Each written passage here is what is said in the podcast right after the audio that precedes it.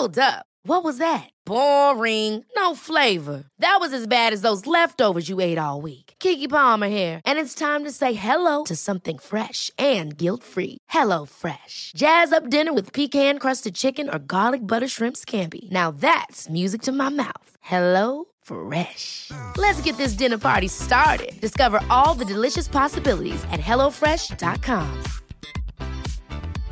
Ryan Reynolds here from Mint Mobile. With the price of just about everything going up during inflation, we thought we'd bring our prices down. So to help us, we brought in a reverse auctioneer, which is apparently a thing. Mint Mobile unlimited premium wireless. Have to get 30, 30, bit to get 30, bit to get 20, 20, 20, bit to get 20, 20, bit to get 15, 15, 15, 15 just 15 bucks a month. So, Give it a try at mintmobile.com slash switch. $45 upfront for three months plus taxes and fees. Promo rate for new customers for limited time. Unlimited more than 40 gigabytes per month. Slows. Full terms at mintmobile.com.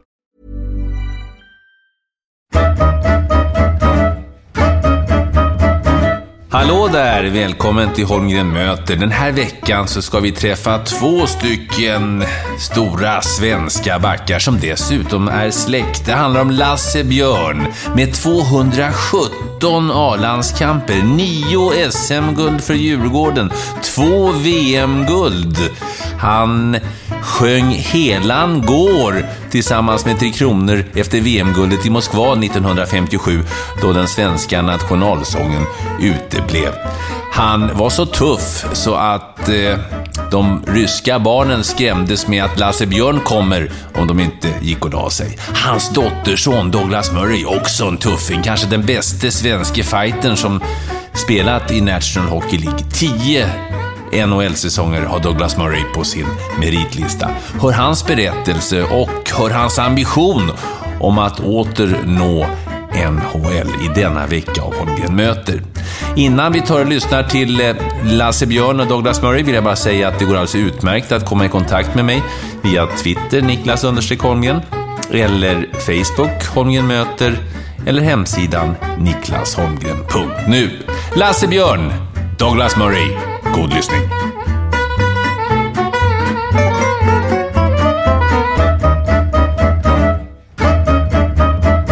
Lars-Gunnar Raldo Björn och Douglas Thomas Lars Murray. Tjenare grabbar! Tjena, tjena. Och vi är hemma hos dig Lasse, med, på, på Värmdö kan vi säga. Ja. Jo, vi, vi har bott här i, tillsammans, Douglas och jag, i 35 år. Då. ja. Och, det, och, och hans bröder och syster.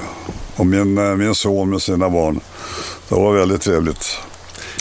Lasse Björn, 217 landskamper. Douglas, hur är det att ha en sån morfar? Ja, det, det är lättare idag än när man var liten. Han blir så snäll nu för tiden. Alltså, var, han har inte alltid varit det? Nej, han var, han var tuffare förr. Men för oss var det oftast ganska lätt. Vi var ju så vana med honom. Men när han kom in i omklädningsrummet och det var ett gäng nio och tioåringar och den där äh, stora vuxna människan kommer in och skriker att vi måste tacklas mer. Så polarna var, tyckte inte det var lika bekvämt. Ja, det här med hårda tacklingar, Lasse, det ligger liksom i familjen. Ja, Ja, det, det är familjedrag. Att kunna Ja. tacklas hårt. ja, min pappa var bandyspelare Ja. och var duktig på, på att spela hårt. Och sen eh, har han väl varit, sagt till mig att jag ska spela. Och så har jag hängt på vad han har sagt. Va? Och jag spelade rugby förut så att jag, det var ju lättare att komma in i bilden då. Jag var två, jag var, vad fan var jag? Pelare i klungan. Det är två pelare i klungan som kretsar. Jag var pelare. hela tiden. Har du fått något tips? Eller var, var, liksom, kunde du bara tacklas från början du också Douglas? För du, är ju- du är ju känd för att vara en av de få riktigt naturliga tuffingarna, hårdingarna vi har i, i ishockeyn. Eh, hur mycket har du fått med dig? Hur mycket har du lärt dig? Hur mycket, hur mycket är liksom bara talang? Jag kan komma emellan. Ja. Han satt mellan rollerna med på Hovet. Han var, han var väl 12-14 år då. Då satt vi och ljög för hur det skulle gå till antagligen. var det så? Alltså nu har han i stort sett svarat på frågan, men man kan ju börja med att man har ju haft ganska hyfsade gener. Så man eh, har ju haft några kilo på motståndarna, men eh, precis som morfar sa, det, tacklingar handlar ju mycket om timing. Kolla på Niklas Kronvall som eh, inte har, eh, ja, lika stor som en själv, är grym på att tacklas också. Och där är ju mycket timing och det var ju verkligen så när jag växte upp så morfar och Rolle gick ju på alla Djurgårdsmatcher och fick mig följa med ibland och, och satt, satt de verkligen och eh, ja, pekade ut olika situationer när det var bra läge att tackla någon, huvud nere, passen kommer bakifrån och sen så var det väl man ville ju bara få tyst på honom när man var liten. Det var ju hela tiden man skulle tackla mer efter varenda match och det var ju likadant för brorsorna själv. Det var samma sak hela tiden. Så det blev ju lite en sån här grej som har, uh, ja, har satt sig i huvudet. Douglas, du är ju också eh, en av få svenskar som kan slåss. Det, det vittnar eh, dina kollegor om också. Du, du, det, för det är en teknik, det är, det är en konstart i, i Nordamerika. och, och och, och, du, ja, som sagt, hur kommer det sig att du har, har fått det i det? Du, du, kan, du kan slåss med skridskorna på. Ja, det, det, det, kan man nog inte säga. När jag började slåss där borta, då kunde jag definitivt inte slåss. Eh, tack och lov så finns det inte så mycket film av det, men det skulle vara rätt underhållande att se ens första 5-10 fighter i juniorligan och så. För det, då hade man inte lika bra koll på det. Det är bara någonting man lär sig. Och, sen så, där får jag nog nästan tacka storebrorsan mer för jag fick så mycket stryk när jag var liten så för mig är det inte så stor grej att få ett slag i ansiktet. Men tränar du, så går det till? Lasse, har du gett honom några tips eh, hur man ska kurras med, med, på, på rinken? Jag vet inte om jag, alltså, det är så att man eh, man går inte direkt på en kille som, om man skadar en av mina spelare då är jag lite tuffare och drar på lite extra när jag ja. kommer åt det. Fightades du mycket? Det var väl inte så mycket fighting på, på den tiden i Europa, men slogs du, slogs du mycket på isen? Ja, det var ju lite grann ibland. Det, ja, det, man var ju stor och tung och det var, andra var lite gnällde när man åkte ut sargen, man petade bort dem i sargen. Det, det är klart att det var lite speciellt för dem då. Mm. Du, berätt, du, berättade att, eh, att Rolle Stolt, din backpartner under många herrans år, eh, sa, sa, sa till dig att eh, du Lasse, jag tar hand om det tekniska så sköter du resten. Ja, just det. Vad menar han då? Ja, det var lite bråk där på isen, då fick jag ta hand om det. Ja, okay. Och sen när jag ramlade omkull vid något tillfälle, vi lirade i, i Ryssland. Och då skrek han, gå ihop Lasse. Det är kvar för det tjänar jag på, det sa han aldrig. Ja. Men vi har, vi har klarat den ut. Nu gjorde ingen mål i Östarna. Eh, det finns ju många goda rollhistorier, för att återkomma till, till några av dem. Jag vet att du, det, ja, det finns en uppsjö. Har, har du, vem är din favoritbackpartner? Har, du har, naturligtvis, det finns ju ingen Rolle Stoltz, för det, Lasse Björn Rolle Stoltz, det växer ju inte på trend. Det är ju ett unikt, det är ett unikt svenskt backpar. Men vem, vem, är, vem har varit din favorit genom åren? Ja, det tråkiga, det är, det är en speciell bond mellan två backar och man försöker ju bygga det så fort man får en ny. Och tyvärr så är ju inte hockeyn idag, den är ju så businessinriktad idag så man har ju inte de där långa relationerna och den är ju helt unik. Det var ju hela deras karriärer och man önskar att man hade någonting i närheten men det har jag ju inte. Men eh, jag måste nästan, för mig var det nog Danny Boyle. Eh, vi komplementerar varandra väldigt bra och eh, han var väldigt tävlingsinriktad som jag själv och vi kunde... Vi hade konstant eh, eh, dialog på bänken och hitta lösningar på isen som passade oss, eh, som vi gillade. Och han, eh, det var inte någon match han inte ville vinna och han krigade för fullt. Han var inte så storvuxen men han, han hade temperament också. Eh, men de faktiskt särade på oss för att de blev så trötta på att vi spelar på vårt eget sätt. För då var det lite som morfar sa, han tar hand om det tekniska och du tar resten. Och han gillade inte så mycket som han blev äldre och gå in i hörnerna. Och jag tyckte det var det bästa jag visste, att gå in och brottas i hörnerna och ta tillbaka pucken. Så i försvarszon så dumpade de på min sida eller hans sida så åkte jag först och hämtade den. Och så fort det var någonting, jag åkte fram och tillbaka och brottades i hörnerna. Sen fick han gå på anfall, så han tyckte det var kanon. Jag tyckte det var bra.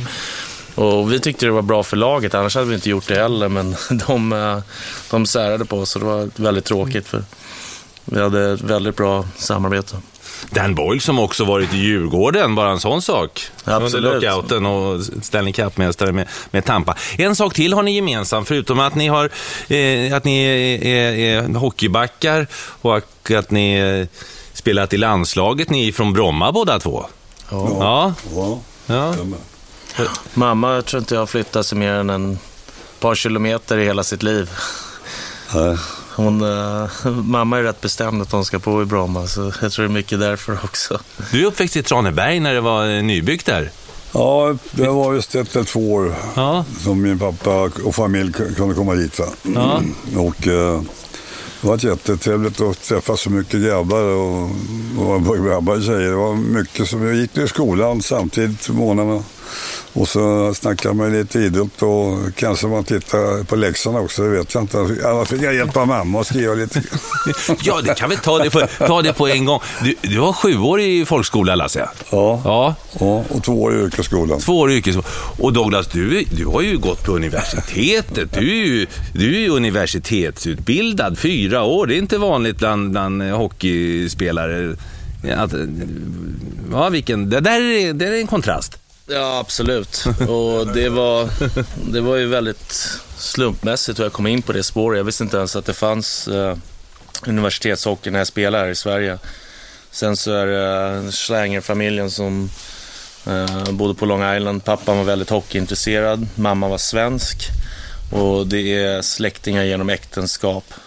Eh, så det är inget blodrelaterat eller så. Men då hade de varit på en fest tillsammans och hade ju Richard Schlanger, pappan där, fått höra att eh, ja, jag var ganska duktig på hockey och de hade ett high school-lag och så high school-laget var inte så bra men äh, jag gjorde över en poäng per match, det var så bra för dem. Men äh, skulle jag spela juniorhockey samtidigt och mm, idén var ju bara att åka över ett år när jag var 17 och sen åka hem igen. Men sen så fick jag ju mycket intressen från äh, olika universitet och ja, jag hade spelat lite i U16-landslaget, varit med i TV-pucken och men jag var ju inte någon eh, supertalang som skulle gå i första rundan eller någonting så. så jag tänkte det var väl bästa försäkringen att få en utbildning samtidigt. Och, eh, jag ångrar ingenting. Det har varit Vad är du utbildad till? Resa. Vad är du utbildad till?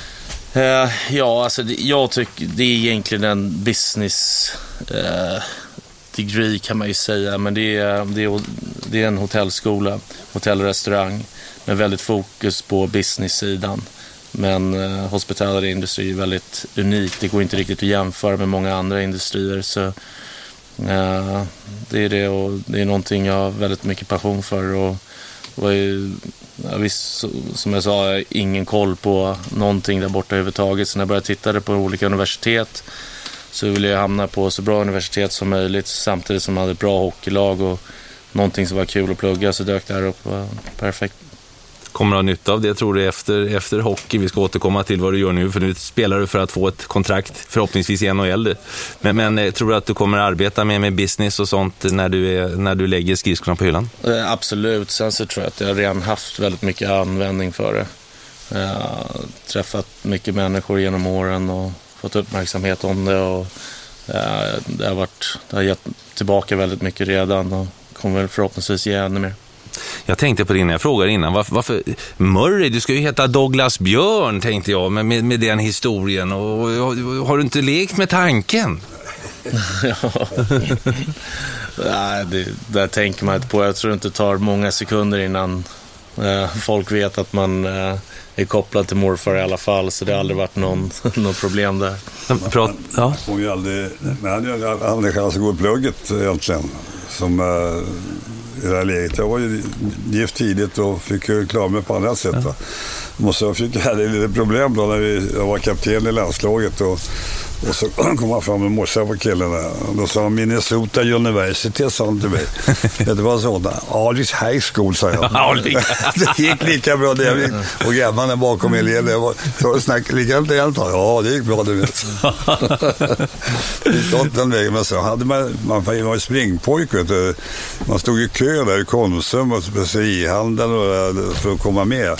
Det var, var så många grabbar förut så jag inte en chans. Jag gick till skomakaren. Och den killen han sl- slutade åttan då, så jag fick hoppa in efter honom. Fick man en cykel och allting. Fick jag köra paket upp till Äppelviken. Och där fick jag se hur folk bodde. och, fina villor och, och äppelträd och tjusigt värre.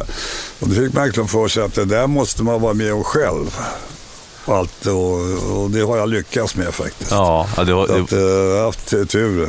Du har, varit, du har haft åkeri i hela ditt liv och jag har ju varit hemma hos dig på Stora Essingen. Det är tjusigt värre där och nu sitter vi vackert här på, på Värmdö mitt emot Vaxholm i stort sett. Så du, nu bor du flådigt. Ja, Ja. ja, jag har haft eh, tur, men det har jag haft eh, genom chefen som sitter där borta. Hon har skött om, hon har skött om allting när det gäller papper och sånt. Jag fick ju gå och köpa, skaffa lastbilar och, och, bygga, och jobb och sånt som jag hade klart för mig hur, hur jag skulle köra. Ja. Så det gick bra. Var i Bromma växte du upp förresten Douglas? I Äppelviken. I Äppelviken ja du ser. Ja, det fick Ja, du. jo, jag, jag har ja. sett de fina kåkarna. Ja, ja, du visste vad, vad, som, vad som väntade där. Ja. Eh, du har väl hört massa goa historier från, från, eh, från morfar misstänker jag. Eh, ska, vi ta, ska vi ta några stycken så här på, på en gång som jag minns också? Kan, den här klassiska och VM i Moskva, Lasse. Ni vinner ett fantastiskt fint Ja, ja, VM-guld. vi, eh, Berätta om den turneringen och avslutningen. Ja, vi, vi fick spela jämnt där, 4-4 och hade vunnit mot tjeckerna. Och eh, på det viset så, så vann vi VM. Och då fick vi stå på pallen där. Och jag var ju kapten. Och eh, det kom ingen nationalsång. Och sa grabbarna, sjung en bit, så. Så jag säger Sura-Pelle, så Surahammar, så. Och ska sjunga? Ta hela gård, sa han. Och hela vi stod där. där Sjukov stod framför en massa medaljer på han som vann slaget i Stalingrad och halva Berlin. Det stod i vakt när vi körde hela gården. Det, det är ganska Bara skapligt. 56 000 på läktaren. Sen, sen, sen kom nationalsången. Jag fick eh, när marskalken eh, lyfta på sig och vakt. Ja, så gick det till. Ja, det var, det var väldigt trevligt. Det var en rolig grej att vara med om. Men det var ju, du, du pratar nu om utvecklingen i ishockey och, och pengarna i ishockeyn. Eh, Ni gick ju back på att spela i landslaget. Ja, det var Ja. kämpigt. Så. Man fick komma hem då och fick man se vad det fanns kvar i skåpet om det fanns någon mat. Ja, ja du berättade om, om ett VM där och om Helge Berglund, Berglund som var förbundsbas då. Han, eh, ja, ni fick inget betalt eh, och ja, din ära sa, sa han till er bara. Ja, men det, man, man, man är gift och är man gift så har man ju en eh, familj att ta hand om. Och ska man spela hockey utan pengar, då är det ganska jobbigt. Eh, sen gick det vart lite bättre. Vi, där jag var med om tre olympiader. Sen var det i Italien. Och det var samma där ungefär. Men sen var det eh, uppe i, i, Amerika. Eh, Skål Valley. Skål Valley, ja. Inte Skål Valley, Skål Valley. Skål Valley. Ja, i Colorado. Ja. Ja. Och, ja, det var... Det gick det vart lite bättre då. Men då... Hela tiden måste man vara där chefen som skötte, skötte om bilarna. Och, och så kom ju Fredde in i bilden, min jävel. Så då hjälpte de hjälptes åt honom och jag var borta någonstans. Så det bara fungerade bättre och bättre. Han sköter åkeriet, eh, ditt åkeri idag. Ja, det är hans fru ja. hjälper till där. Vet du. Ja. Mm. Nej, han kör som, som jag gjorde. Vi körde på, vi körde på Europa i, med ett par bilar i 32 år. Fram och tillbaka. Det är inte många som vet antagligen. Och Du- sen, du är berest med andra ord, Så, ja. hade, så hade vi bil, bilar på byggena Ja. i stan som vi körde själva. Men Lasse, du har också eh, världsrekord i, SM-guld i ishockey. Hur många du har nu med, med Djurgården? Nio? Nio SM. Ja. Ja, ja, Ni var ju oslagbara på den tiden. ja, det var ganska bra faktiskt. Vad var det som gjorde det så bra? Flytta på folk vet du, så var det, så var det ansatt. ja, vi hade bra grabbar. Ja. Tumba var med och Rolle var duktig och många andra killar som var med. Hasse Mild. Ja, det var faktiskt roligt att få vara med om. Hur fick ni ihop det gänget så bra? Hur, vad, vad var det som, vad, hur blev personkemin? Hur, hur fick ni det att, liksom att stämma så? För det är ju det är klassiska upplagor vi pratar om här. Ja, ja vi, man är... Jag satt i bilen och lirade på kvällen och då visste jag vilka jag skulle ta redan då. så att, eh, nej, men jag hade den eh, idén. Och man snackade med grabbarna, vilka vi hade mött tidigare och sådär. Och då visste vi hur det skulle gå till ungefär. Det var ju många grabbar som hade emot oss där. Var ju uppe i Leksand och spelade ibland. Och, Ja, det gick rätt så bra faktiskt.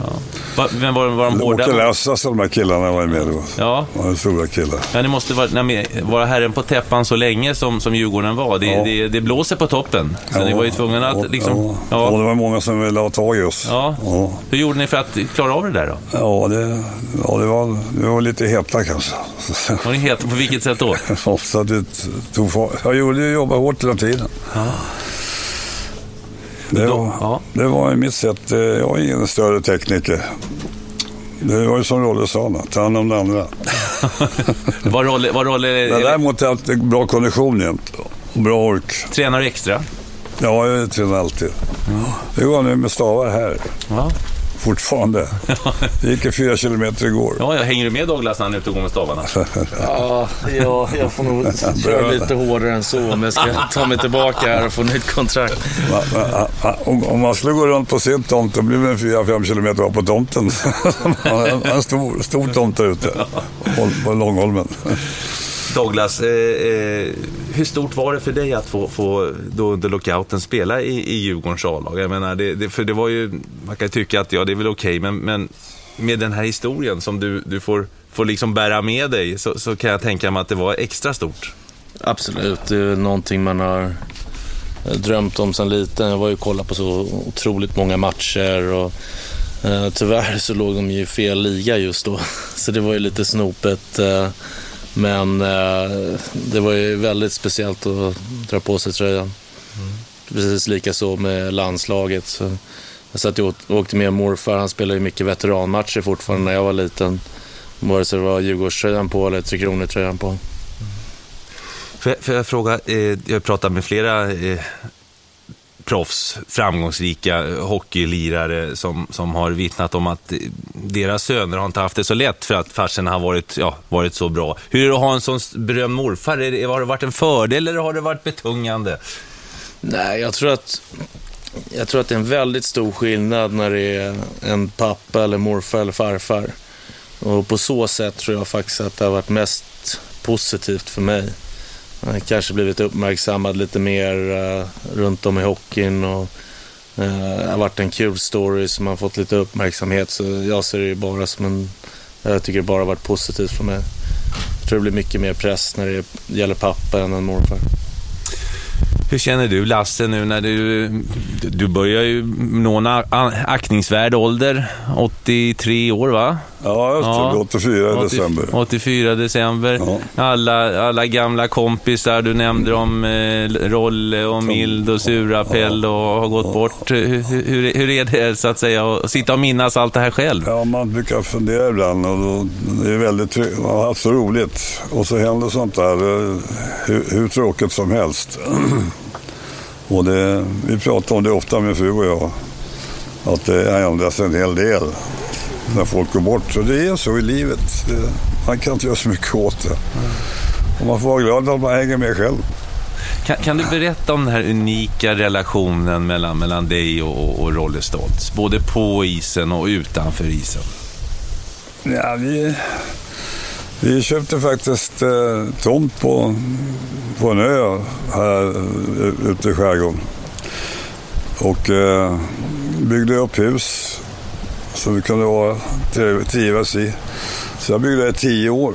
Bodde jag tillsammans med Rolle där. Och hade väldigt trevligt tillsammans. Men sen fick jag chansen att köpa det här. Och då, då gick det, det, det fanns inte utrymme för att kunna ha barn, barnbarnen med där borta utan det kunde du få här genom att göra om lite i fastigheten här så det funkar. Så det har gått på. Så, men eh, man eh, var ju hälsa på Rolle i alla fall då. Jag hade segelbåt så vi seglade tillsammans. Så till och med i Västindien var vi och seglade. Rolle och jag. Då, då satt Rolle på kanten där vid ett tillfälle. Vi skulle åka och försöka komma in i en vik. Då skulle tvätta lite kläder damerna i båten. Det var hans fru och, och min fru. Då. Och då satt Rolle på ena kanten. Och Lasse, ska palmbladen bara blåsa på, en, bara, bara på ena sidan? Så. Ja, de är det när det blåser lite, så åt han. Det var vanliga snacket. Ja. Ja, Ja, Han var, han var slagfärdig i rollen, han var snabb i, snabb Ja, i just det. kommentarerna. Hela tiden. Ja. Lars-Gunnar Björklund, han har väl visat det. Va? Ja. Är det sant att han åkte fram till Hyland en gång och sa åt honom att prata långsammare, vi hinner inte med att lira? Ja, just det. Stämmer stä- den? Det stämmer. Vet Gör det? Ja. Han sprang efter sargen. Han sprang efter sargen. vet du. Ja. Ja. Har du någon favorithistoria? Du har ju hört de här naturligtvis många gånger Douglas. eh, Ja, jag tycker mest eh, faktiskt de roligaste historierna handlar inte så mycket om hockeyplan. Nej, nej. Kan, du, kan du få igång Lasse på något sätt så vi får, får en gammal goding här? Ja, jag kan alla själv, jag har hört dem så många gånger. Men eh, de gillade jag ganska kul på sin tid, Ja. kan jag säga. Ja. För Rolle körde alltid på att han backade alltid in i, när han skulle hem till frugan. Så, för då om hon vaknade då kunde han, gå, kunde han gå raka vägen ut och inte se ut som han hade precis kommit hem. Men det, bä, det bästa favoritroll i storyn är fortfarande när han hade kommit hem riktigt sent en kväll och han sätter sig på sängen och ska börja ta sig av, av sig byxorna. Och så vaknar Rut ut då, heter frugan va? Och eh, hon säger, "Ah, fan Rolle har du kommit hem så här sent? Så han, nej jag ska upp och göra kaffe. Så drog han på sig byxorna igen och gick till köket. ja, jag undrar egentligen vad de höll på med om de spelade någon hockey på den tiden. För, för jag hade en intervju här för, jag tror det var sju år sedan. Och då var det någon det var intervju och så var det fotograf och fotografen var från Tjeckien. Eh, uppvuxen i Prag men flyttat till Sverige. Så sätter sig han och morfar och börjar prata. Och då ska de diskutera Prag då, vad morfar kommer ihåg från Prag. Och morfar kommer ihåg de två barerna, men han kommer inte ihåg vad hockeyarenan hette. Ja, men jag hade faktiskt en lastbil gick där i Prag i två år. Så för Siab. De ville ha bara svenska killar som byggde och då fick jag åka dit med en lastbil och några sopcontainer. Det var ganska roligt. Men du Lasse, en, en gul och blå bil gick där i två år. Vet du. det funkade bra i Tjeckien, de var inte arga på svenskar där nere? Nej, inte alls. Tvärtom, det var bara trevligt. Men du, du har berättat också att eh, du, du, som sagt, du var ju tuff på isen. Och, och eh, ett, ett tag så skrämde de, eh, de ryska barnen med att du skulle dyka upp. Eller? Ja, Ja, berätta. Ja, de eh, sk- skrämde dem eh, för, för det var föräldrarna de pratade med. Passe så att inte, för Lasse Björn så att det inte hände någonting på isen. Det var något sånt där snack då. Ja. Eh, Douglas nämner ju lite grann, alltså, du undrar om de spelade ishockey förr. Men är det, är det, du som har följt ishockey nu under herrans massa år, eh, var, var det roligare förr? Var det mera eh, glimten i ögat? Är det, är det seriösare och, och kanske lite tråkigare idag? Eller hur ser du på det? Nej, Man, man, eh, man lär sig vartefter. Vi, man sitter ju ofta med, med Greta, frugan, hon är alltid med på hovet där och vi sitter och pratar hur det skulle gå till förut och hur, hur de gör nu. Va? Och det är sånt där som man sitter och tittar på.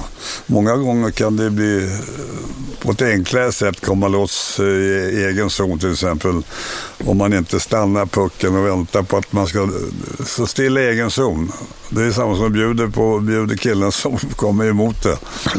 Du måste pe- spela iväg en direkt puck. Helst inte icing, men det är de viktiga med. Det är de duktiga på också. Peta iväg en icing, då är alla i samma zon igen. Det, där är lite, det är lite arg på. Det där passar oss för förut, vet du. faktiskt, när vi lirade. Det hade vi klart för oss. Kanske snabbare nu eh, naturligtvis än vad det var på den tiden. Vi hade våra egna tricks. Ja, men svar på den frågan då, som du egentligen ställde, är ju att det var roligare förr. Det, ja, alltså, jag tror att det var lite mer, var lite mer, man hade kul tillsammans, det var ett gäng eh, och självklart var det viktigt att vinna och de krigar för varandra på isen. Det, har- hockeyn har ju tyvärr blivit lite mer individuell sport, även om det är väldigt laginriktad sport. Men Uh, nummer ett, det börjar ju med att det har blivit så stor business. Folk får så mycket betalt och de måste fylla läktarna och det är sponsorer och det ska göras rätt för, för dem. Så det är ju självklart att det blir mer seriöst och viktigare att uh, det inte är något, uh, eh, ja, något som inte funkar utanför isen. Uh, någon som gör bort sig. För det ser ju dåligt ut för hela organisationen. Eh, och sen så, nu börjar man ju se mer och mer som jag inte såg alls när jag började spela där borta. Det var väl alltid någon, men det fanns ju säkert på morfars tid också, utan att nämna namn. Eh, men eh, det är ju just att folk blir mer individer och tänker på sig själva när de här sociala medierna, hur många följare de har och de ska liksom spela eh, eh på visst sätt och få göra mål och Eh, allt sånt där. Det var en helt, jag tyckte att det var en helt annan eh, respekt förut för de äldre och de som hade gjort det längre. Och de är väldigt eh, jag vet inte ett riktigt bra svenskt ord för det, men det bästa på engelska är väl entitled. 18-åringar som kommer in och de vill ha istid direkt istället för att Istället för att förtjäna så tycker jag att de ska få det för att de är högt draftade eller duktiga. Så där ser man en stor skillnad. Men sen självklart ska man inte stoppa alla under samma kant heller. Det finns ju fortfarande de som är riktigt bra liksom, lagkillar och sådär. Ta en kille som Landeskog där har du ju eh, en typisk gammal spelare som har blivit kapten väldigt tidigt och eh, gör ju allt för laget och eh, väldigt respektfull kille. Men, ja, så det, det är annorlunda idag, men eh, förståeligt på grund av framförallt businessen och nu senare år kanske lite mer social media. Ja, lagkänslan på Lasses tid, den, ja, det förstår vi. Det var ju samma gäng i stort sett år ut. Går det att beskriva? Finns det, finns den här lagkänslan, riktiga lagkänslan, klubbkänslan i National Hockey League? Jag menar med trader och visst, du kan ha några i one team player som Iserman och sådär. Ray Bork bytte ju på slutet, va? men, men jag tror att Iserman eh, var ju speciell och Lidas och alla de där, men det, tyvärr så har det ju blivit eh, ännu sämre eh, nu med lönetaket. Eh, det är ju helt otroligt vad Chicago har åstadkommit. Eh, som första Stanley Cupen, eh, då var ju halva laget försvann ju. Andra lyckades de hålla ihop ganska bra och nu får vi se vad som händer efter den här så har de ju tappat massa också. Och det är i, i, dagens hockey, att, vad de har att vinna tre på sex år, va? Mm. är väldigt, väldigt imponerande. Och säger väl mycket om deras huvudspelare också, men... Taves och Kane, ja. ja. och sen så måste man management, så att de har lyckats hålla ihop det så som de har gjort. Hjalmarsson får vi inte glömma här, för vi pratar ju svenska. Absolut, ja. absolut. Ja. Nej, men... Så det, det, det, där har blivit ännu sämre med lönetaket, men förut så handlade det ju mycket mer om eh, att det var ett framgångsrikt lag. Ta Detroit till exempel som alltid var, jag menar, Iceman och Lidasna, alla de var där. Men där var det ju väldig stabilitet i det laget. Och de hade ju, behöver inte prata Iceman och, eh, och Lidström bara liksom, går du ner kanske, liksom, Holmström var ju otroligt viktig för det där laget. Sen så går du ner ännu mer så hade du Draper och Maltby som spelade i fjärde, tredje, fjärde kedjan i 15 år där. Och ha den stabiliteten i en tredje, fjärde, det existerar inte längre. Eh, så Detroit tror jag var sista laget som verkligen höll ihop väldigt länge och det var ju på grund av deras framgång, måste man ju säga. Plus att eh, ja, lönetaket mm Eh, började ju splittra det där laget sakta men säkert. Eh, och sen så, de hade ju, det de hade som var så speciellt för dem med var ju att de var ju så bra lag och alla ville ju vinna. Så du fick ju Brett Hull och Shannon och grabbarna, de alla ville ju åka dit och spela. Kjell och liksom, det var ju lätt för dem att få dit spelare när de var så pass bra. Och en del tar ju mindre lön då för att komma dit, för att få det att fungera. Men det kommer, tyvärr kommer det bara bli värre med lönetaket. Alla tycker det är så fantastiskt med lönetaket och att det är Ja, jag är den första som håller med om att det har blivit jämnare och det finns uppstickare här och var, men det är väldigt tråkigt tycker jag att eh, det inte går att hålla kvar spelarna, att de inte har några mer gynnsamma regler för att kunna hålla kvar ett lag. tycker jag är väldigt tråkigt. Ja, dynastier. Jag får säga att Chicago har en dynasti nu då. Ja, det är utan snack. Eh, Detroit 23 raka slutspel är ju trots allt imponerande. 23 mm. raka slutspel. Ja. Men de är inte med och slåss på samma sätt Nej. längre. Nej. I alla fall inte de senaste Nej. tre åren. Så de var ju favorittippat nästan varenda år, eller i alla fall mm. topp fyra. Mm. Vad var ditt favoritämne i skolan förresten? Vad, vad gillade du bäst i plugget, förutom idrott? Då, eh, jag har alltid gillat matte. Matte, ja. Matte, nog, siffror har jag alltid gillat. Ja. Läsa är väl min största svaghet kan jag säga. Jaha. Sätter man att läsa en bok då springer tankarna iväg. Siffror då måste du i alla fall uh, vara engaged hela tiden och hålla koll på. Men uh, det är nog ganska säkert matte, matte och geografi. Lasse, vad hade du i ordning och uppförande? Ja, det var, tror jag så skapligt i alla fall. Ja, ja. Vad, vad, vad tyckte du var roligast i plugget? Minns du det? Vilka ämnen som du gillade? Det var väl att man fick eh, hålla på lite när man snickrade. På Träslöjden? Ja. ja. Och eh, sen hade man ju lite boll, bollkastning utanför skolan där. Och det var mycket stora planer att hålla på i på Alyx höga skola. ja, ja. Ja, sen så var man eh, ja, lyckligast. Det var väl när man fick betyget, det var inte så roligt alla gånger. Var inte det? Nej. Berätta. Nej, men det, man slarvar lite mer än det andra. Men, det, det var, men jag hade alla, det var idrott som gällde hela tiden. Träna och spela och försöka hitta någonting, någon annan väg. Jag förstod nästan att, han, att jag ville helst gå i skolan och plugga. Men det passade inte mig. Utan jag hade en farbror som körde lastbil och en pappa körde lastbil. Och jag såg att de hade gjort lite mer pengar än vanliga människor i de där kåkarna. Ja, Och då gick jag på samma grej. ja. Så att, eh, och hade tur. Och på det viset så känns det bra. Man har, man har, de barnen man har haft har man fått fram där, där jag själv skulle vilja vara när jag var ung. Ja. Är, är du avundsjuk på Douglas förresten som får åka till Nordamerika och spela många år och tjäna massa pengar och Nej, jag- spela hockey varje kväll och flyga flygplan och... Ja. Jag är inte ett dugg avundsjuk. Utan det är bara trevligt och hoppas att det, det går bra för mig. Ja.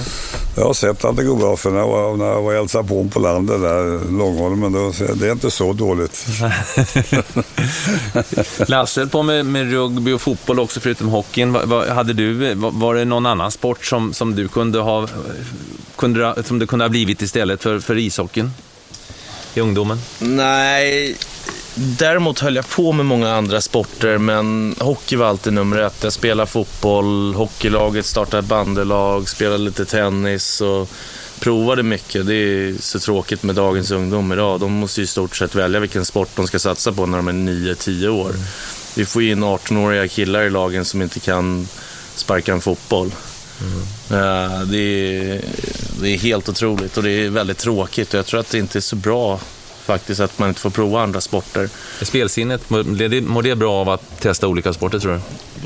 Jag tror att det är bra för många olika anledningar. Det är svårt att sätta finger på. Jag tror det är bra för olika, se olika saker, la, laganda, hur det fungerar och på andra ställen än bara hockeyn och lär sig att jobba med olika människor. Och, jag vet inte, jag svårt att sätta exakt finger på det men jag, jag tror inte det kan vara bra att vara så otroligt specialiserad. Vi, är inte robotar, vi är fortfarande människor. Så, eh, jag tror att det kan vara man kan få, få någon knäpp idé som man gör i en annan sport som funkar i sin egen sport. Så jag vet inte, jag, tyck, jag tycker det är tråkigt hur det, hur det har blivit. Jag hade väldigt kul med allt annat jag höll på med när jag var liten, även om hockey var nummer ett.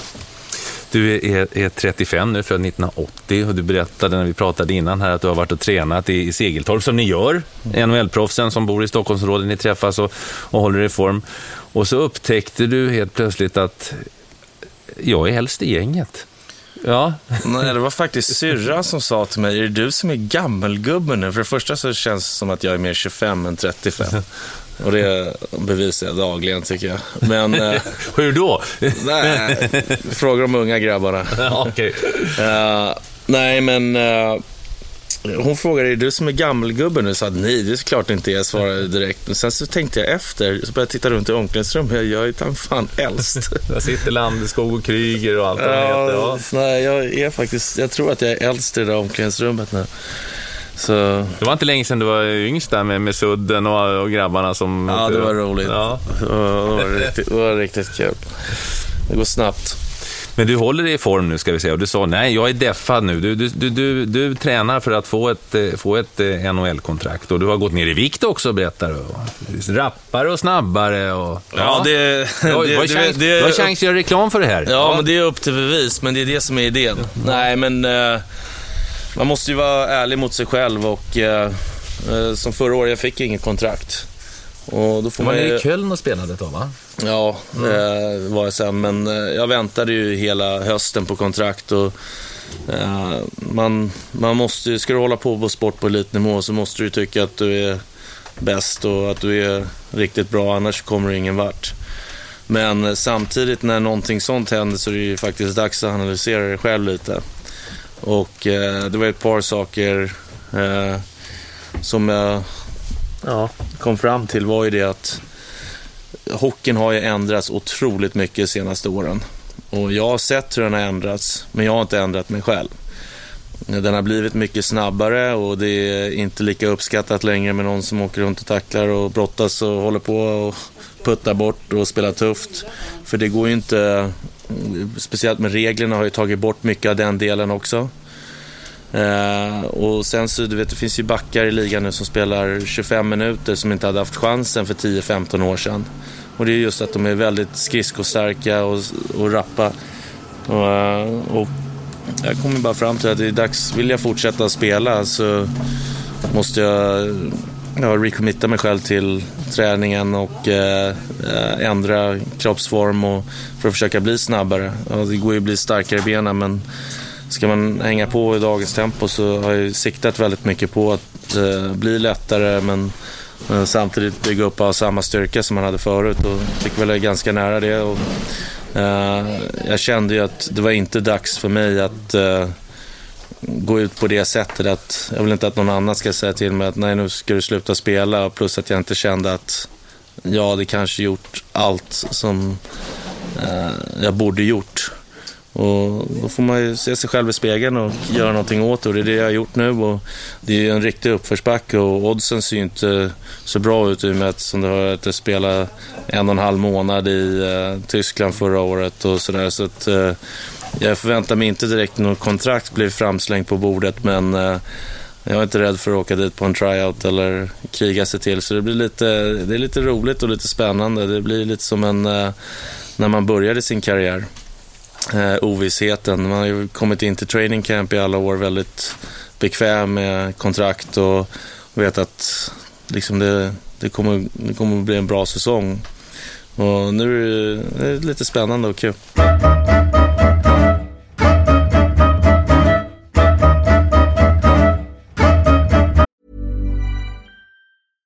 Ready to pop the question? The jewelers at BlueNile.com have got sparkle down to a science with beautiful lab grown diamonds worthy of your most brilliant moments. Their lab grown diamonds are independently graded and guaranteed identical to natural diamonds, and they're ready to ship to your door. Go to BlueNile.com and use promo code LISTEN to get $50 off your purchase of $500 or more. That's code LISTEN at BlueNile.com for $50 off. BlueNile.com code LISTEN.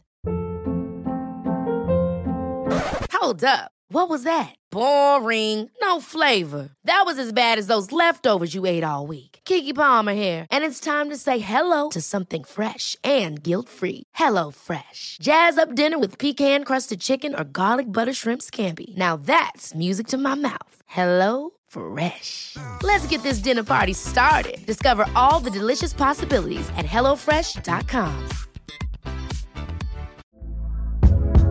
Hey there, it's Michelle Norris. I'm host of a podcast called Your Mama's Kitchen. When I travel, I'm usually looking for a way to find a taste of home when I'm not at home. And one of the things I love to do when I am at home is entertain. And Airbnb allows me to do that. When I was in California recently, I rented a house that had a great kitchen. And when we were sitting around the table, we're all thinking, we're in someone else's house. Someone could be in all of our homes as well.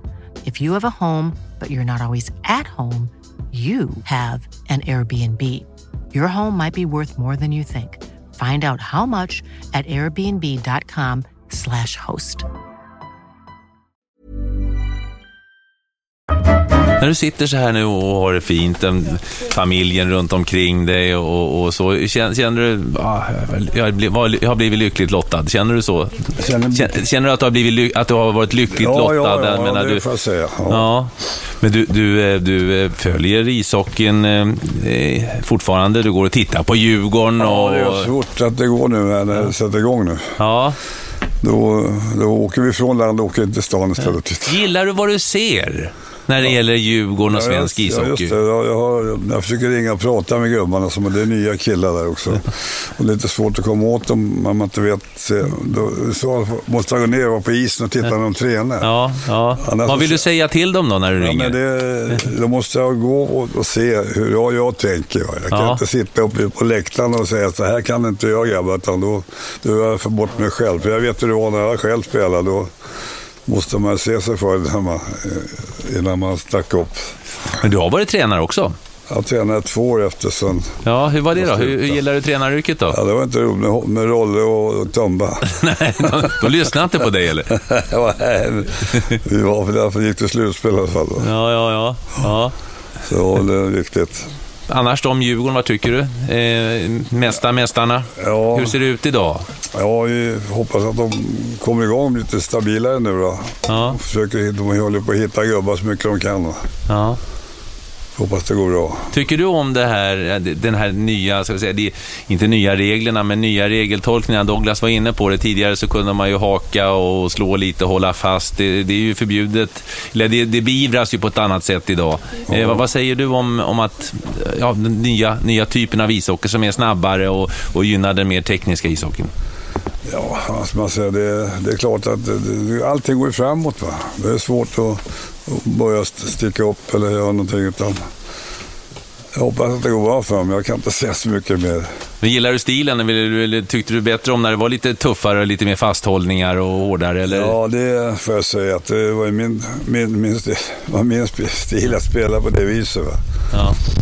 Och det var ju mycket gnäll där man fick ta. Men jag förklarade varför det blev så. Många var ganska arga efter matchen. Douglas, du har ju insett att du måste, ja, måste ändra, ändra ditt, ditt sätt att, eh, att spela. För det första, eh, vad, vad är det som är så härligt med att spela ishockey? Jag menar, du, du har ju sp- spelat i landslaget, du har spelat många år i NHL, men du fortfarande brinner för, för, för hockeyn. Vad är det som är... Vad är, det som är vad, berätta, kan du beskriva glöden? Det är, för mig har det alltid varit tävla. Det spelar ingen roll. Jag älskar att tävla. Jag är, har lärt mig av min tjej här nu att jag är bedrövlig på att tävla för jag är inte speciellt snäll när det kommer till just tävling. Men eh, alla har för sig fått höra av lillsyrran och familjemedlemmar många gånger. Men jag är väldigt snäll när jag vinner. Jaha, okej. Nej, men, ja, jag är faktiskt en bedrövlig förlorare. Det är någonting jag jobbar lite på socialt i alla fall. Eh, Men det är viktigt inom jobbet. ja. Uh, nej, så det, tävling är ju nummer ett, men sen så, sen så blir det som med allting annat. Man är ju mänsklig och uh, jag kanske hade tappat lite uppskattning för hockeyn ändå. Och det, så fort du inte gör det där lilla extra, då hamnar du bakom. Och, uh, nu med motgångarna här förra säsongen så har ju uppskattningen gått i taket för hockeyn och man värderar den mycket högre igen. Så det är, ibland så är det, är det bra att ha lite motgångar så man fattar hur bur man har det. Rent konkret, hur, hur gör du då för att gå ner i vikt, för att, eh, för att, att träna annorlunda? Hur, hur, hur, hur, hur rent konkret går det till när du gör det? Alltså för mig var det ju, det var ju bara ett commitment och eh, äta bättre och eh, eh, framförallt, jag har aldrig ätit speciellt dåligt men jag har ätit ofantliga mängder så att jag har försökt hålla mig till en portion istället för tre. Nej men eh, jag har alltid älskat mat också, laga mat och eh, så man får tänka efter på just matbiten men mer än så så har det ju bara varit att träna väldigt hårt. Sen så när kroppen blir äldre, nu känner inte jag mig gammal i kroppen, men den, den svarar inte exakt på samma sätt. Så om det räckte med att träna en timme förut kanske jag måste träna två timmar nu. Så, eh, och speciellt när jag skulle ner, då körde jag nästan två, tre pass om dagen här nu i våras när jag var nere i Tyskland och åkte över till Calgary en sväng där. Så, ehm, då var det ju riktigt hård körning för att just komma på en helt annan nivå. Sena kvällar och sånt där, blir det mindre av sånt när man blir äldre? Nej, jag har aldrig haft några sena kvällar i hela mitt liv. ja, det kanske har blivit några färre av dem också. Är det något som, som du också liksom tar bort nu för att du måste vara så seriös? Allting handlar ju om balans. Eh, det är, ja, jag tror jag aldrig kommer vara den där personen som helt svart och vit. Eh, för, för mig, ska jag göra det här och måste jag fortfarande kunna njuta och ha kul. Och jag är väl en väldigt social person och älskar att umgås med familj och vänner och det är någonting jag aldrig kommer släppa. Sen så kan man ju vara lite ansvarigare runt omkring det och kanske ta det lite färre gånger i veckan. Vad, vad, är, vad är din, ditt drömscenario i, i det här läget? Vi sitter någon månad före eh, NHL drar igång. Vad, vad, är, vad är ditt drömscenario?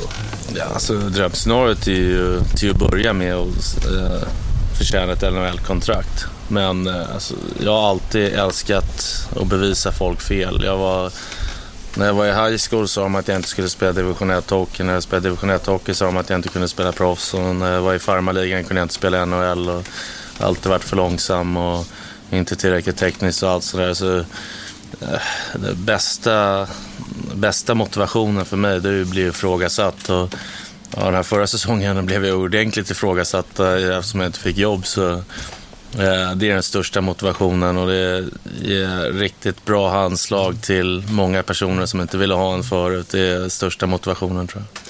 Hur, hur går, när du sitter här, hur, hur, går det till? Du, du, naturligtvis, du måste ju signalera ut att du är tränad, att du tränat bättre än någonsin, att du väger mindre än på många år.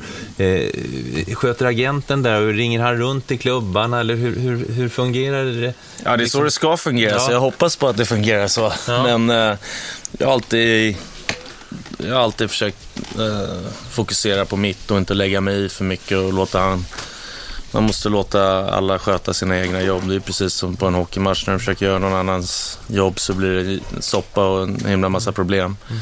Så nej, men det är, det är så det ska fungera och jag förväntar mig ingenting annat. Men eh, eh, nu hade ju inte jag något jobb förra året, men det är en ganska lång backlista av rätt etablerade, eller väldigt etablerade backar ska man säga, som fortfarande inte har skrivit kontrakt i år heller. Så det är det, det, ska, bli, ska bli kul att se hur allting går. Mm, ja. Eh, ni har spelat hårt båda två. Var det, det, den värsta, var den värsta skadan du har råkat ut för, Lasse? Jag vet att det var en kanadensare som hette Martin som var hård mot dig. Ja, ja han petade till mig. Jag hade spelat pucken till Rolle och Rolle spelade inte surapelle på högkanten och jag åker och byter. Den finns kvar här vet jag nu.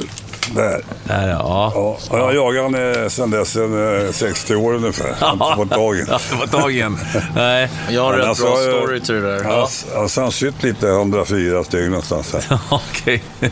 och sen eh, har man fått nya gräddar. Ja, okej. Okay. 104 stygn ja. Det borrar de, Ja, ja, ja. Det, det ryker lite när man borrar, annars är ingen fara. ben i benet. Du hade någon bra story till den där Martin. Ja, morfar har alltid pratat mycket och man hör mycket saker. Och att han var tuff på sin tid, det har jag hört från gamla NHL-scouter. Att eh, det har varit slagsmål på rörlinjen med tre kanadicker och allt möjligt. Så det har man fått bekräftat. För en del stories är lite för bra för att vara sanna. Och det här med att han uh, hold a grudge, det kan man ju lätt hålla med om. för att vi har ju hört den här Martin-historien, så vet man ju inte hur mycket som är allvar eller skoj. Eh, eller bara någonting han säger för att låta tuff. Men nu var det, nu var det eh, när jag gick ut college 2003. Eh, och då blir man ju väldigt nära. Där var det sist man hade riktigt bra sammanhållning på universitetshockeyn. För då har du ju din, ja, din class då. då. Så då håller man ihop i alla fall i fyra år och tre år med vissa, två år med andra och ett år med andra. Då. Men då gick vi i alla fall ut skolan, vi hade graduation day och alla hockeygrabbarna var samlade i ett hus med familj. Och eh, jag tror det var pappa som sa någonting, jag vet inte hur det började. Men då så sa vi åt eh, en av eh, kanadickerna som också gick ut skolan, gå, gå, gå fram till, eh, gå fram till Lasse och säg att Martin är din morfar. Och så han går ju fram där och säger Grandpa Martin. Morfar hoppar ur soffan. Where is he? så, så, så, så, det ligger fortfarande det ligger kvar, kvar där. Ja. Så det är, inte, det är inte bara skitsnack från honom. Men, men, eh, Lasse, en, ett, en, annan sak som många vittnar om, det är att du, du, du är en glädjespridare. Du får folk runt omkring dig på, på, på gott humör positiv attityd? Ja, det har, har haft den eh, fördelen kanske, att jag har det. Jag träffar många kul, jag träffar många människor som jag trivs med och då blir det så. Ja. Kan inte tänka det. Det kan gå till på ett annat sätt. Vem är den bästa spelare du spelat med? Ja, det måste ju vara med Tumba, vet du. Han var ju duktig. Han, eh, han var ju hämtade pucken i våran zon och så rullade åt. Så rullade åt. För fan, kom inte ner i våran zon, då får jag en till att markera sen. Nej, men eh, ja, det var väl... eh, Tumba måste man säga att var väldigt duktig och snabb på skridskorna och sådär. Så att... Sen, är, sen fanns det andra lirare. Jag glömde Hammarby på den tiden när han var duktig. Plutten Andersson i Hammarby. Rune Johansson, stora backen. Ganska snusur. Han snurrade prilla innanför läppen. Det var killar som man såg fram emot. Mackan Pettersson som kom ifrån Bromma och vart värvad till, till Hammarby. Det tyckte man ju var synd. Ja. Eh, Så han var ju duktig, väldigt duktig på den tiden. Men eh, det är väl någon man har sett upp till mest va? Vem är den bästa du har spelat emot då? För du har ju mött ryssar och kanadensare. Vem är den bästa spelaren du har som du har, som du har mött? Ja. Ska det vara... Ska det vara... Ja, jag har fan ingenting som jag kan... Jag har ingen som jag kan liksom se... Jag tacklade en gubbe i alla fall i Tjeckoslovakien. Jag har inte kommit ner nu tror jag. ja, alla Det var därför de så framgångsrika, för de tyckte alla andra var så dåliga. Okej. ja. Det var det svaret från tidigare. Vad är det bästa tränaren du har haft då? Jag hade Ed, Ed Riegel. Ja. var ju här och, och tog över det hela. Han var ju väldigt bra tränare. På vilket sätt då? Ja, han eh, snackade om hur det skulle fungera och hur det skulle gå till när vi spelade. Och han hade lite proffsgrejer bakom sig. Eh, sen har vi Arne Strömberg kom in efter honom. Men eh, jag vet inte. Vi hade Per-Olof Gide i Djurgården. Pio. Så hjälpte oss att komma, gå igång lite hur det ska gå till. Kacke Andersson Karl-Erik Andersson, han eh, var duktig. Vi bodde i samma port i Traneberg och det bet- betyder mycket att få eh, bo med en sån en stor kille som dessutom spelade fotboll i, i 48 i London. Mm, guldet där ja. Ja. ja. ja. Det var inte dåligt alls. Så, så hans bror Lillkacka, det var en skolkamrat till mig. så det var så. Och då visste man samma bröderna Tvilling. Sen Bingen Larsson. Bert Zetterberg. Alla såna grabbar som bodde i kåkarna där. Så man hade alltid någon att snacka med. Barnrikehusen, sa du. Ja, just 16, 16 ungar i varje port. Ja, det, Ja. ja. det var det. Största Djurgården då? Alltså, det, det brukar pratas om, du är med där i sammanhanget, men så pratas det om eh, Sven Tumba naturligtvis, Gösta Knivsta Sandberg. Alltså, Ja, vem är den största Djurgården? Ja, Genom alla tider, enligt Lasse Björn. Ja, det var Knivsta. De var ju med på flera ställen och spelade, både bandy och ishockey och, och fotboll. Han ville ju ha ett SM i hockey. Då säger jag åt honom, får du åka med, vara var med och så får ge vi ett SM åt och så lirade vi mot eh, Sura-Pelle nere i Frölunda. Hur ska jag göra med den där gubben, sa Knivsta. Ska jag peta omkull honom, sa jag. Ja, det är klart. Han var ju den gubben som skötte den kedjan. Så han var bort. Vi kallar honom för Knufsta. Knufsta, Gösta Knufsta Sandberg, ja. ja, men det, det, det är din eh, Mr Djurgården. Ja, det kan man säga. Ja. Ja. Douglas, det, vem är den bästa du, du har spelat med? Som du ser. Du var inne på Dan Boyle tidigare, men du har ju haft förmånen att vara i, i landslaget under, under, under de, ja, de senare åren också. Ja, eh, för mig är det ju rent ja, teoretiskt, jag spelade ju inte så länge tillsammans, men för mig är Lidström och jag har sett så mycket vad han har gjort och åstadkommit och vad han har gjort för ett lag. Och fick ju chansen att spela med honom där i Vancouver. Han är ju mer robot än människa. Han är ju en fantastisk hockeyspelare och gör, han gör ju bara allting rätt. Men eh, sen så Thornton ligger väldigt högt Jo, Thornton, eh, ja. på Mm. min lista. Vi spelar ju så länge tillsammans. Man har ju sett han göra så fantastiska saker. Och, eh, vill ju ingenting hellre än att eh, han ska få vinna. Eh, Sen Crosby var ju, var ju några månader där i Pittsburgh. Han var ju otroligt speciell just med det där... Uh, han hade ju verkligen all, alla tre du behöver var, ha för att vara bäst i världen. Han hade ju talangen såklart. Och han hade tävlingsinriktningen och han hade en enorm arbetsvilja. Jag menar, det var inte en träning han inte var ute en 20 minuter innan, halvtimme innan och sköt 50 puckar forehand, 50 puckar backhand och gjorde några wraparounds. Det var liksom han... Det såg ut som att du hade en rookie som var där ute och skulle liksom se till att han skulle bli bättre och etablera sig i NHL. Men här har du en av de bästa som varje dag körde stenhårt för att uh, slipa på allting. Hur viktig är den där dieselträningen så att säga? Hur mycket ägnade du åt den? Att träna, träna, nöta, nöta?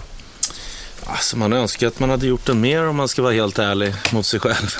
Uh, och det är ju det som separerar många av de här. Mm. Sådana som uh, ligger i konstant och precis som jag pratade om tidigare, man är ju mänsklig och kan bli bekväm som jag blev lite. Och, uh, man vill ju gärna säga att man är den som tränar mest och bäst, men det kan jag ju inte säga om mig själv. Stolt vad jag åstadkommit här nu senaste sex månaderna, får se vad det, vad det leder kanske inte behövde träna så mycket, det kanske bara var dags. Bästa du spelat emot? Alltså, Jens kommer ju lidas upp vad han gjorde för laget, men jag tror att om man pratar om MVP, mest värdefulla spelare, så jag måste nästan säga Scott Niedermayer. För att det där Anaheim-laget, de sista åren han var där, han, för det första så höll han ju ut till januari någon gång och han syntes inte på hela hösten. Vi spelade ju mot dem så ofantligt många gånger. Sen så låg de alltid utanför slutspelsplats och sen så vaknade Niedermayer och han var först i anfall, han var först tillbaka och totalt effortless i skridskoåkningen och han, var, han tycker jag var helt fantastisk. Jag kommer ihåg när Daniel Alfredsson var över och kommenterade den finalen. blev så irriterad på Niedermayer så han, så han åkte fram och sköt ett slagskott mot Niedermayer i Stanley Cup-finalen. ja, alltså, han, han, var, han var någonting ja. riktigt, riktigt speciellt. Sen så har det funnits många målvakter. Det är just de här som tar över. Som eh, bara vissa spelare kan göra. Som jag tycker är de bästa man har spelat mot. Den bästa tränaren du har haft då? Ja, eh, lite svårare. Jag hade väldigt bra med eh, min universitetstränare. Men vi var väldigt lika lagda. Vi skrek på varandra. Allt vi ville var ju bara att vinna och vi var riktigt dåliga förlorare båda två. Men det var väl mer att vi passade väldigt bra ihop i personligheter. Men eh, sen så Todd McLellan tycker jag är fantastisk tränare på att förbereda och allt Hur lik är han Mike Babcock i, i stilen? För det, han har gått i Mike Babcocks skola. Hur, hur, mycket kan du, alltså hur mycket det, likheter finns det där? Det kan jag inte. Jag tror att han är socialare, från vad jag har hört, att han är lite mer socialare och trevligare person. Men... Vem då? Eh, McLellan. Han är det? ja. En, en Babcock? Ja. ja. jag vet inte. Jag har bara fått det intrycket, men jag kan ha helt fel. Uh, men uh, det enda med McLellan var att uh, ja, det är inte lätt som tränare var ju att han försökte övercoacha just under matcherna lite mycket och ändra femmer så fort det var lite motgång. Det är det som jag tycker har varit så imponerande med många lag. Man kollar på LA, när Sutter som har framgång där. De gnuggar på, de kanske byter plats på en eller två spelare. Men de, även, det spelar ingen roll om de vinner eller förlorar, det spelas på samma sätt. Och det var, gjorde de ju när de kom tillbaka från 0-3 matcher mot San Jose där efter jag hade försvunnit. Och Eh, det, det, är någonting med det där att en trä, det är svårt att ha tålamod som tränare och bara låta uh, killarna spela. För det är inte alltid bra att ändra och sen så ska man ju ha den här fingertoppskänslan också. Men, uh, det var väl, men just när det gäller förberedelser och vara en bra person men ändå hård så var ju Todd McLellan helt fantastisk. Man tittar på korsningen på Lasses tid, då var det ju, då körde ju, det var ju, du visste ju precis vilka killar du skulle vara inne och spela med Lasse. Det var ju inget snack om saken. Nej. Din femma var din femma. I, I, NHL är det ju lite mer dunk i ryggen. Är, är, vi, är vi generellt sett, nu pratar jag generellt sett, sämre på att coacha i Sverige? Att vi liksom kör på i samma fotspår? Eh, eller det, finns det en, en, styrka i det också? Hur, hur, ser du på det som har, som har en fot i båda världar, Douglas? Ja, det är väldigt svårt för att vi har haft så otroligt mycket framgång. om man tittar på landslaget och sådär. Och jag, jag tycker ju att man ska matcha hårdare. Ja. Uh, och, men det gör ju alla 30 lagen där borta i NHL och det funkar inte för alla. Och uh, jag vet inte, jag tycker jag tyck, europeiska hockeyn rent generellt, även när jag var i Tyskland, det är mycket mer av det här att rulla. Eh, jag, jag gillar inte det lika mycket. Jag vill bli... Spelar jag bra, då vill jag spela mer. Eh, spelar jag sämre så förstår jag om jag får spela lite mindre, men det är, det är liksom... Eh, det, det är så det går till. Det, man vill vinna och liksom de bästa ska spela. Jag trivs, jag trivs bättre när du får spela mer när det går bra och mindre när det inte går så bra. Hur, hur, var, hur var kulturkrocken för dig när du, när du då kom hem och spelade efter, ja, du är uppväxt där borta i Nordamerika kan man säga, du åkte över som 17-åring. Eh, att komma hem sen och spela den, den, den här typen av ishockey, hur, hur, hur, upplevde du kulturkrocken så att säga? För, för det är ju en kulturkrock. Ja, eh, jag tror väl inte jag spelade min bästa hockey när jag var här hemma, tyvärr. Eh, och det var ju väldigt annorlunda och eh, det, det jag, tyck, jag, tycker att, jag tycker det är roligare på de mindre rinkarna att spela. Eh, jag har ju blivit otroligt van med det. Jag har ju varit där borta i 17 år. Så det är ju i stort sett hela mina vuxenliv förutom det här senaste året. Då. Så jag, jag, tycker det är roligare för fans. Det är roligare att titta på hockeyn också. Jag gick med morfar när jag var hemma och tittade på lite Djurgårdsmatcher. Och det, det, händer, det händer mer när det är tajtare. Och jag tycker det är bättre för hockeyn. Jag hoppas på att de skulle göra rinkarna här mindre. 35 år är du nu. Lasse, du la skridskorna på hyllan när du var 35 år. Ja, jag tror Var, jag. varför ja. då? Ja, man hade firman bakom sig. Ja. Och ville liksom försöka få igång, ja den var igång redan då, det är inte väl att säga när de sitter. det funkar ju, men eh, jag vill komma in där och jobba vidare. Men var det så? Och jag den... frågade ja. aldrig då, va, några som frågade om vi fick fortsätta lira i landslaget. Ja. Men det, det gör inte jag. Vet du. Fråga, får inte jag säga till att jag ska lira, då går jag inte dit. Va? Men var det inte så förr, Lasse, eh, rätta mig om jag har fel, att när en spelare kom upp på 30 så sa så, nej men när ska du skaffa ett riktigt jobb, när ska du satsa på karriären? Det var liksom en, en hobby och, och när, ja. när du var 30 så skulle du bli vuxen och göra något vettigt. Var det inte så? Ja, också? det var det. Men jag hade. Ja, visst, men jag hade jobbet med mig ja. hela tiden. Ja. Så jag grejade mig på det viset. Ja. Mm. Hur, länge spelade Rolle? När, när, hur gammal var han när han slutade? Han var två han var 31 också. Han var två, spelade två år efter mig. Ja. Mm. Så att, eh, det var det som gjorde att de kom med. Så han tog de där så han var 218 istället för 217. Ja. Var du nöjd med honom som expertkommentator? Han, var ju ett, han var, ingick ju ett legendariskt eh, kommentatorspar med, med Lars-Gunnar Björklund. Var du, var du eh, han sa, han sa ja, grabbarna måste åka skridskor. Ja, han, ja, och, och, och, vad satt du hemma eller ringde du Rolle? Det var snackar om? Eller, gav du honom någon feedback? nej, nej, det var inte så mycket snack på det viset. tror jag inte, men... Nej, men det... Det, det, Lars-Gunnar han var ju bra, de var ju bra ihop. Mm. Så det är starkt att, att han kom med där och fick jobba lite. Ja, tyckte han det var roligt? Jag tyckte han var roligt. Vet du. Ja. Ja, Lars-Gunnar gick ju också bort så tidigt. Herregud. Satt ju på läktaren man kom in och morsade på varenda gång. Man kom och snackade lite hockey ja. direkt. Och så försvann han. Och ja. sådana saker som, som hände tyvärr. Mm. Douglas, apropå det, inte du som är verbal och som har eh, liksom kulturkompetens, är det ingenting som har, har eh, intresserat dig så småningom att, eh, att arbeta i, i media som, som kommentator? Är du en ny radarpartner? Ja, man vet aldrig. Sondera terrängen. Ja. ja. Jo, alltså man har ju funderat på det mesta runt omkring och, och sådär. Jag gillar ju inte dock att Eh, ska jag göra någonting då vill eh, jag vill alltid ha som mål att bli så bra jag kan eller bli bäst på det.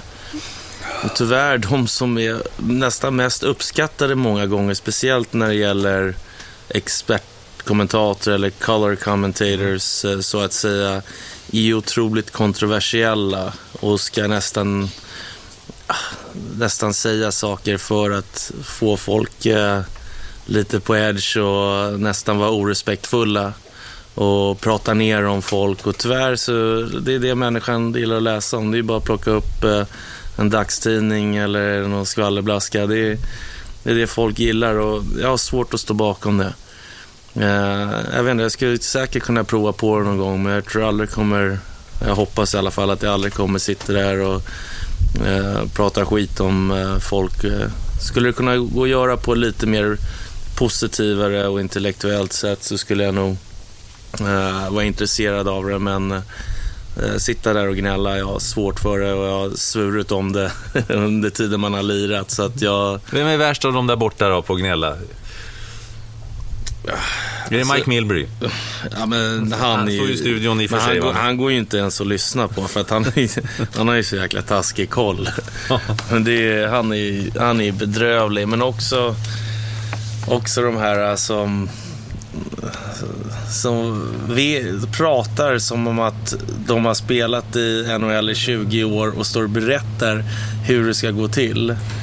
Men eh, den största tomten av dem alla tycker jag är Don Cherry. Don Cherry? Ja, alltså- Chicken Swedes. Ja, men alltså. Han, det han pratar om, man sitter, får sitta och garvar. Alla vill ju lyssna på det. Ja. Det är ju han som blir populär och det är han som blir störst. Men vi sitter ju och garvar och lyssnar på honom i omklädningsrummet.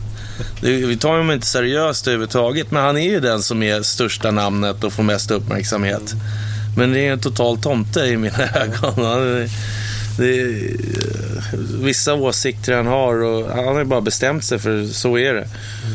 Så, men eh, samtidigt så ska man ju, samtidigt som han säger det så är han ju en eh, fantastisk människa och man har ju all respekt för honom. Han brinner för hockeyn och det fin- jag tror inte det finns, det är svårt att hitta en mer passionerad människa för ishockey. Han har ju varit en otrolig ambassadör och gjort mycket bra runt omkring hockeyn. Sen så hur han ser på vissa saker håller jag väl inte riktigt med om när det gäller, gäller spelet. För er som inte vet vem Don Cherry är, så är det en före detta coach, eh, får man säga att han var framförallt eh, som, som i kanadensisk TV, Hockey Night in Canada. Han klär sig väldigt spektakulärt i, i, i, som en påfågel nästan och märkliga slipsar och höga kragar. Och han måste väl vara uppåt eh, mellan 70 och 80 i alla fall och, och väldigt nationalistisk. Och, ja, han kan ju berätta vilka soldater som har skött sig i Afghanistan den här veckan och sådana saker. Men han är också väldigt populär. Han skulle kunna bli, kunna bli premiärminister i Kanada nästan. Så Ja. populär igen. Ja. Ja. Jag vill tala om, nu snackar jag kasta undan skridskorna när jag var 23 år. Va? ja, 35 var du. Och 35 år Ja. och kastade undan skridskorna. Men det Ja. var, gjorde jag inte. Jag spelade veteranmatch hela tiden. Jaha. Och så fick vi chans att spela med Minnesota Oldtimers. Det var över Hasse Mild och mig. Ja. Och vi var väl inte riktigt eh, i benen på en gång. Så vi åkte upp till eh, Mossen och tränade hockey med sexårsverksamheten. Stora Mossen, IP i Bromma. Ja. Ända tills, ända tills tanten trodde vi var pedofiler. Så jag fick, jag fick ringa till en tidning och tala om att du kunde prata med oss. Allt förstod att vi tränade för att åka till att och eh, i Lake Place var vi uppe och spelade. ja. Men du på... Åkte du förbi mig? Ja, Då åkte ni och hälsade på mig på college. Ja, det gjorde jag. Ja, det stämmer det. Stämmer det. Ja. Och eh, det där... Eh, vi har sex, sex lag och, och fem matcher. Ja. Och vi vann den här turneringen. Vet du. Det var likadant där. Det var, var, ju, var ju lite fest efter. Vi gick och knuffade på med gubbarna. du. Det är bra. Jag inte vad de säger så gör inte mig nog. du, du, du, engelskan var sådär, eller vadå? Fläckvis är det bara engelska. Ja. Inte mycket. Men när jag läste på så såg jag en hel del bilder på det. Och det är många bilder från, från alltså när du slutade som aktiv, så att säga. Mycket veteranbilder och du spelar, spelar länge Det eh, jag veteranhockey. Många Ja. matcher. Ja. åkte runt om. Vi spelade in lite pengar till Hockeyförbundet faktiskt. Ja. För, tack vare att vi höll på med det där. Ja. Och många sa det. Sen kom de underfund med att det är bättre att dela ut det till olika klubbar då. Så Ja. gjorde de det sen tror jag. Ja. Det var slutet. var 70 år alltså. 70 år, ja. Mm. ja. Det, det, det, är du, du är Sveriges motsvarighet till, till Gordie Howe. Är det så? Ja, det måste ju vara nästan, eller hur? Man spelar så pass länge. Ja, det är väl, det är väl eh, jag har all respekt för vad morfar har gjort, men Gordie Howe är lite svårt att jämföra. Han lirade ju proffs tills han var 50. Ja. Vad, vad ditt, om du tänker tillbaks på, på din hockeykarriär, Lasse. Vad, vad är liksom, vad är, finns det något minne som, som eh, poppar upp klarare och starkare och eh, varmare än något annat? Jag tyckte, jag tyckte det var skojigt att eh, man var med och lirade och folk kom fram med morsan och snackade med att eh, liksom eh, frågade, är det inte Lasse? Ja, jo, säger man. Ja, vad trevligt. Så började de prata lite och sådär. Det tycker jag, det känns lätt så bra. Ja. Fast nu när vi handlar ibland så om man lägger in 10 kronor för, för bilen ska stå lugnt och städat då säger chefen till måste vi gå ut Lasse för nu har vi inget kvar på biljetten i bilen. Folk ska prata vet du. Ja. Men du gillar att prata? Ja, just Ja. det blir så. Men det, jag är glad att eh, de kom fram och morse. Mm. Är det det som du minns mest? Alltså, folkets kärlek än idag, att de, de, de, ja, de uppskattar, uppskattar dig? Ja, det, Ja. det känns i alla fall så. Ja. Douglas, du har ju karriären kvar. Har vi ju, den har ju inte slutat ännu. Men, men så här långt, vad, vad, är, vad är din, så att säga, har du någon höjdpunkt som du känner, wow, det var häftigt? Någon, någon, ja, det kan ju vara från pojkhockeyn i Bromma till universitetshockeyn. Alltså det, det är ju inte alltid de här jättestörsta ögonblicken är de största, har jag förstått, när man tänker tillbaka. Ja, Jag får ju verkligen se till att det blir bra mycket snabbare om jag ska börja ta hem så många medaljer som morfar har gjort. Men eh, nej, det finns ju vissa tillfällen som var väldigt speciella. Eh, Vi hade ett väldigt bra lag mitt sista år eh, på college. Eh, Vi var rankade etta där 25 veckor och tyvärr förlorade vi semifinalen. Men hela den resan, för då hade vi verkligen byggt upp den här lagandan och vi hade verkligen tagit över det där laget. Och, eh, vi var sju seniors då, vilket är ganska mycket. Och alla var riktigt bra spelare, vi var riktigt tajta allihopa. Hela den, hela den säsongen var väldigt speciell. Sen så självklart första gången man eh, drog på sig eh, NHL-tröjan och man fick Minns du vilka du mötte? Buffalo och sen så Var hade det vi... hemma eller borta? Det var borta och sen så hade vi, men nästa match var nästan ännu större. Eh, för då, då spelade vi eh, mot Toronto, Hockey Night in Canada och Sudden var på andra sidan och eh, Lindros lira och Domi och jag åkte och försökte tackla allt som rörde sig. Var det gamla Maple Leaf Garden också, eller var hade de hunnit flytta då? Nej, de hade flyttat då. De hade hunnit flytta? Ja. ja. Så nej, det var, den var väldigt speciell. Sen självklart första gången man fick landslagströjan i Quebec och likaså när man fick chansen att vara med i OS. Eh, I alla olika som har stått ut. Men eh, det värsta av allt är att man kommer nästan ihåg eh, mest i, i nästan de dåliga minnena de år varje match man har blivit utslagen. ja. Eh, det är nästan de som Vilket, sitter... vilket smärta mest då? Vilket, vilket, vilket nederlag? kändes väldigt, väldigt snopet i OS eh, 2010. Hade ett väldigt bra lag, var en väldigt konstig match och eh, jag tror att det var ett lag som verkligen kunde göra någonting och nu förlorade vi i kvartsfinalen mot Slovakien så det är, man kan ju, det är lätt att snacka men man måste ju prestera och det, det var väldigt, väldigt snopet. Eh, och speciellt att man fick chansen att spela med de där alla eh, som man visste kanske skulle vara sista OS för dem. Eh, Alfredsson och Lidas och Foppa och sådär. Så det var, det, det, den, kändes, den kändes väldigt snopet, eh, absolut. Sen så tror jag att eh, det har varit några gånger när man har åkt ut i Stanley Cupen, förlorade jag tror fem övertider mot Dallas. Den, då var man ju helt tom. Vi spelat åtta perioder eller någonting nästan innan det var slut.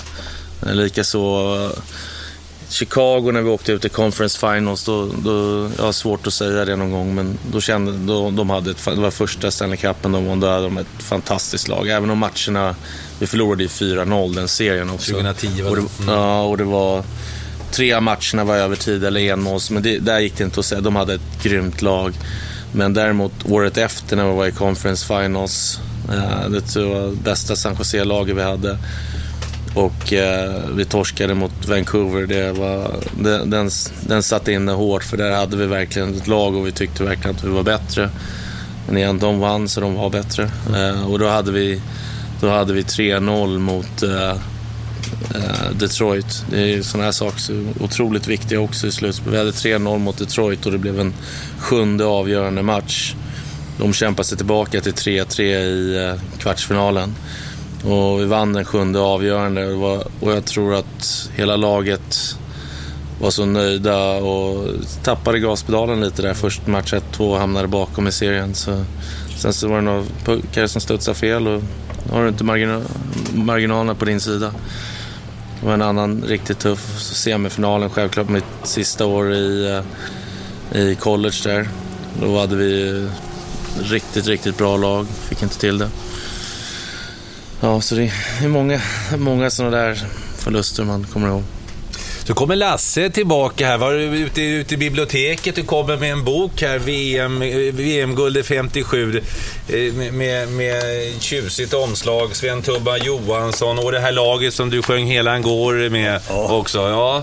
Väcker det minnen när du sitter och bläddrar i den där? Ja, just det. Ja. Vi har ju Lundvall och Nisse Nilsson, Surapell och Gavis Mete. Ja. De är med här.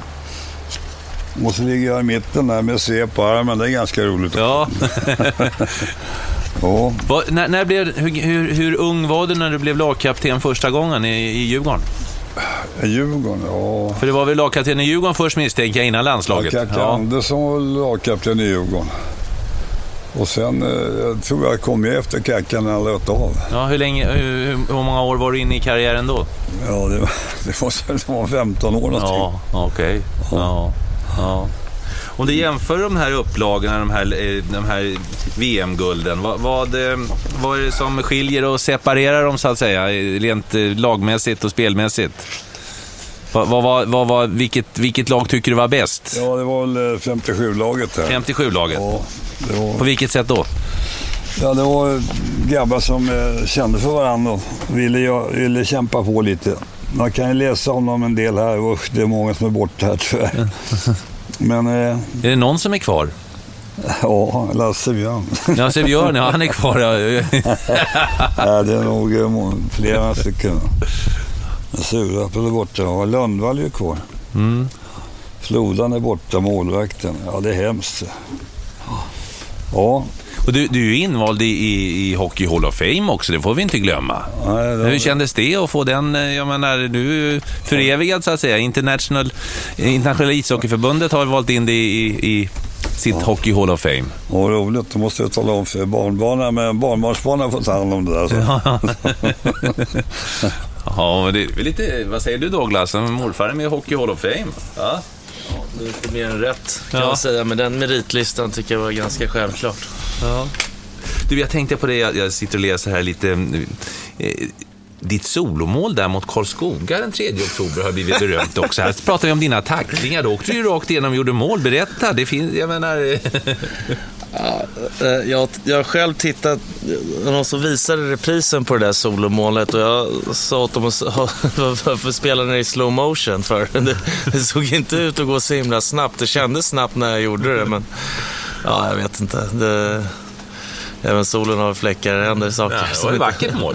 Ja, det, det var det. Solomål är ett solomål. Man kan inte mer än åka igenom och göra mål. Spelar väl ingen roll hur fort det gick. Eh, Så blunda sköter det.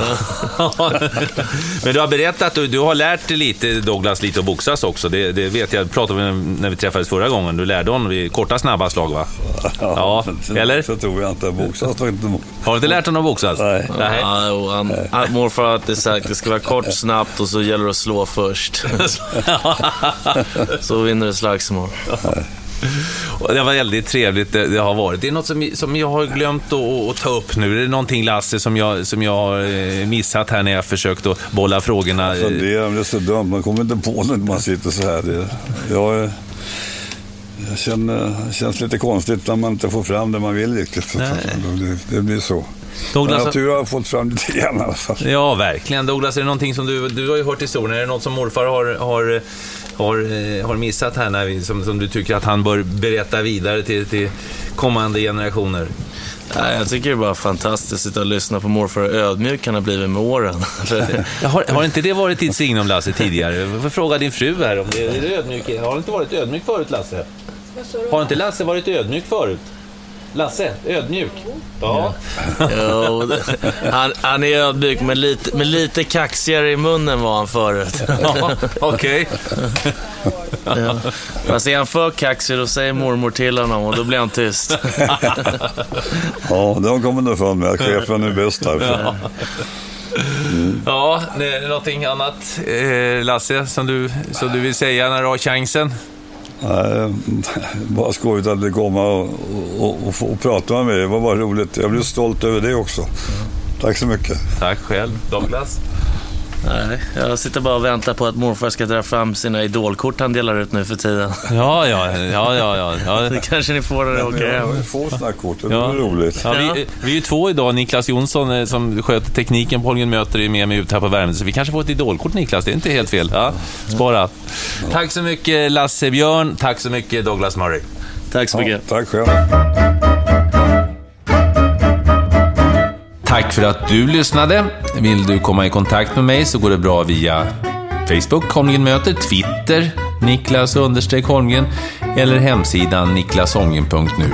Tips, förslag på gäster eller annat. Då så, ha det så gott så länge. Hej hej.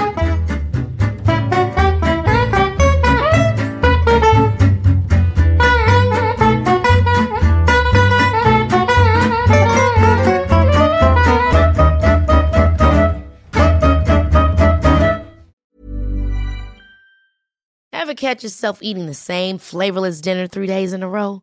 Dreaming of something better? Well, HelloFresh is your guilt free dream come true, baby. It's me, Gigi Palmer. Let's wake up those taste buds with hot, juicy pecan crusted chicken or garlic butter shrimp scampi. Mm. Hello Fresh. Stop dreaming of all the delicious possibilities and dig in at HelloFresh.com. Let's get this dinner party started.